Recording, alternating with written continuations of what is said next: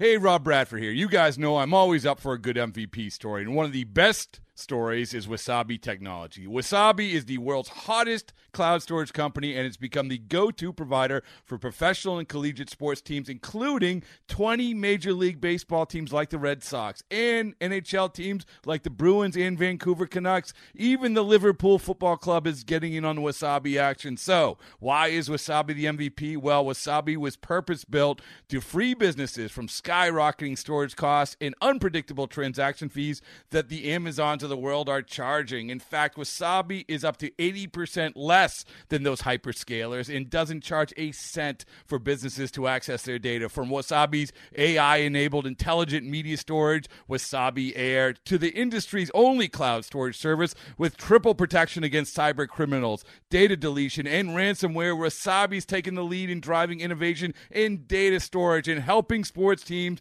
to unleash the power of their data. Wasabi, another Boston based championship team.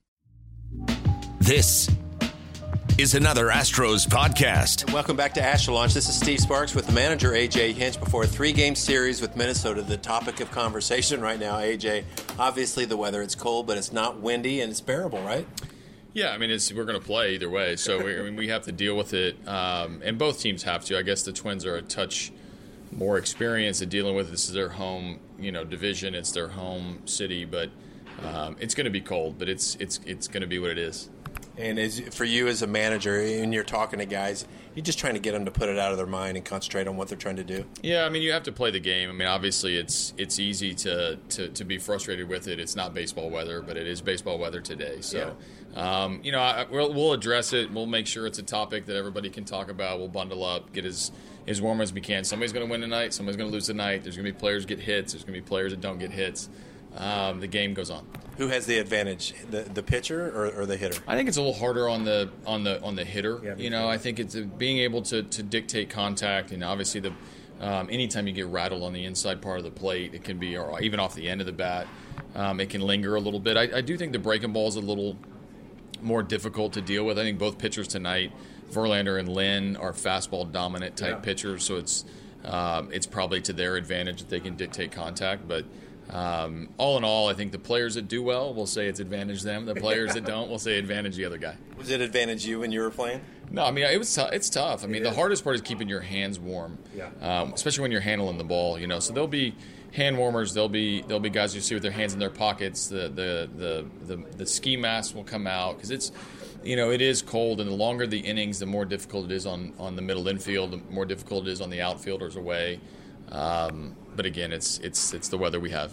You mentioned Lance Lynn, and he throws a lot of fastballs, as you mentioned, but it's a heavy fastball. Mm-hmm. I don't know how you really quantify that, but it's heavy. It looks heavy, and it's going to hurt. So how do you how do you combat that? Well, you hit it on the barrel would be the first choice. I mean, if, if, you have your choice and you got to swing at good pitches, one of the things that we didn't do last series was swing at good pitches, and, yeah. and um, anytime you do that, cold weather, hot weather, dome, no dome uh, it's going to be advantage pitcher if the hitter is swinging outside the strike zone. So getting Lynn in the strike zone is going to be key. He had six or seven walks his first outing, and um, so he wasn't picture perfect with his with his uh, his execution, but um, at the end of the day, it, the, the, the, team that controls the strike zone tonight is going to be the team that wins. I would imagine Verlander, who play, played in Detroit for such a long time, played it in the, this division, is a little used to this. He, he, knows how to combat this. He does, and I mean, there'll be different different ways for guys to have to deal with it. I mean, I think once the adrenaline of the game kicks in.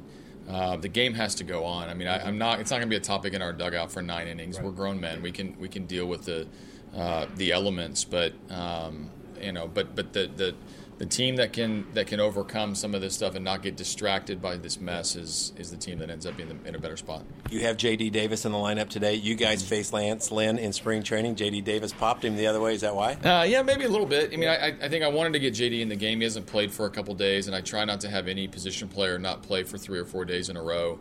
Um, it's just hard to get your timing right. You know, I also wanted to DH George, which pushes Marwin to the outfield, and I had the lineup drawn up that way. So um, more, more, out of JD not not having played in a couple days than than a matchup from spring training.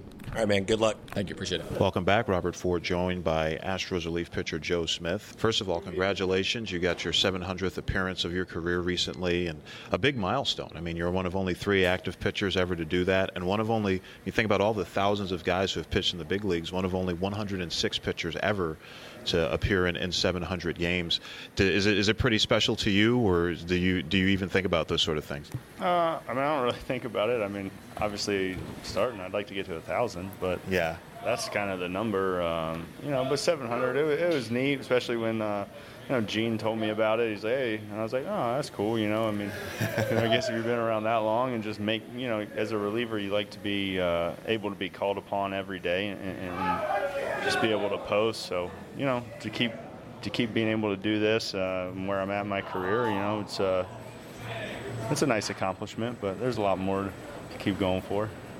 And I mean, that's really what it's about, right? Is being able to be durable and being able to be called upon whenever you're asked to be called upon. That's the only way you get to numbers like that, right? Yeah, I mean, I think, you know, you see guys, I mean, obviously the goal, everybody wants to play 10 years in this yeah. game, and it's like, how do you do it? And, you know, you got to be blessed with a lot of things, especially health. I mean, that's the biggest, yeah. that's the biggest hurdle. But uh, you know, you, you always look, and relievers are seem so volatile. There's so many. There's like almost like a revolving door, and and um, you know, it's it's a sense of pride when when you know you can go out there and take the ball, you know, over 65 times a year and and, and help your team win. You know, um, a lot of teams want those guys, and, and you know that's what you're trying to strive to be. You went to Wright State in Ohio. You're from Cincinnati originally. when you got there, you weren't a sidearm pitcher. How did you develop into one? Uh, kind of goofing around one day in practice, and Greg Lovelady uh, at the head. He's the head coach at UCF now, and Rob mm-hmm. Cooper. He's the head coach at Penn State now. But they were both there, and, and Love just kind of told me, you know, after shoulder surgery, I didn't wasn't able to get my breaking ball back overhand, and things were just coming back slow, and um, just tried to do something a little more unique that you know may, might get me noticed or something, and. Um, it, it, took them about a good month to convince me to actually do it, but uh, you know, now looking out where I, where I am now, and, and a lot of that is because of you know switching down there and, and that idea, and, and I'm just glad it worked. I know, you know, my broadcast partner Steve Sparks, a former knuckleball pitcher, and I know he's talked to me about how there's a fraternity of knuckleballers. All the guys kind of know each other, have exchanged tips over the years, whether they're competing against each other or not. Is it similar for, for sidearm pitchers? Yeah, I think so. I mean, there's a lot of them. I'll always make my way over, say hello, and stuff like that, and you know, just talk about little things uh, that you can add. I mean, we all throw, you know, all the few of us we throw sidearm, and then but we all kind of do different things. You know, there's there's different things that, that we're good at that you know another one might not be like O'Day's the best in the game at throwing the ball up in the zone and getting a bunch of swings and misses. Uh, Cishek throws a lot away. Uh, Ziegler works down probably the best, you know, and then um, I probably throw in more than any of them, and mm-hmm. there's just all different things. But then you know you're struggling with a hitter or something, you talk to one of those guys or or watch their video and just get in at see how they go and attack them and, and try to add a little something, you know, to your game that, that they got. You finished up last season with Cleveland get into the off season, and unfortunately for the Indians, ended sooner than, than I'm sure you guys would have liked in, in, the division series. But how did the process work with, with coming over to the Astros? Was that a team that was on your radar going into the off season? Mm, not really. I mean, I didn't know. You know, it, free agency's so weird. I've been yeah. through good ones and I've been through bad ones where you're waiting and you, you never know how it's going to play out, and, and, you really can't predict it. I mean, you have you know you'll have teams called day one saying they're interested, and then yeah. you might not ever hear back from them, and it's just uh, it's a weird process, but you know I think obviously free agency was slow, but from the reliever standpoint, you know when you saw some relievers getting some really nice contracts, and, and, and when a couple of pieces started to fall, you kind of you know you try to get something done in that window and.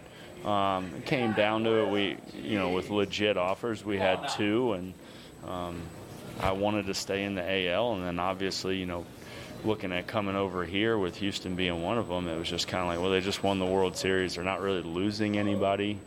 Um, hey man, we could be pretty good. And then it's like, then we sign Hector, then we sign, then we trade for Gerrit Cole, and it was just like, man, these guys, you know, they're really. It's cool to see when, once you win, not necessarily rebuild or stay. Like they went out and added more pieces, and uh, that was cool to see, man. I was fired up to get here and just be a part of this and, and see what we can do. Joe Smith, thanks, thanks so much for joining us. Glad you're here. And, and here's to 700 more games, huh? thanks, Rob. This is the Houston Astros Radio Network.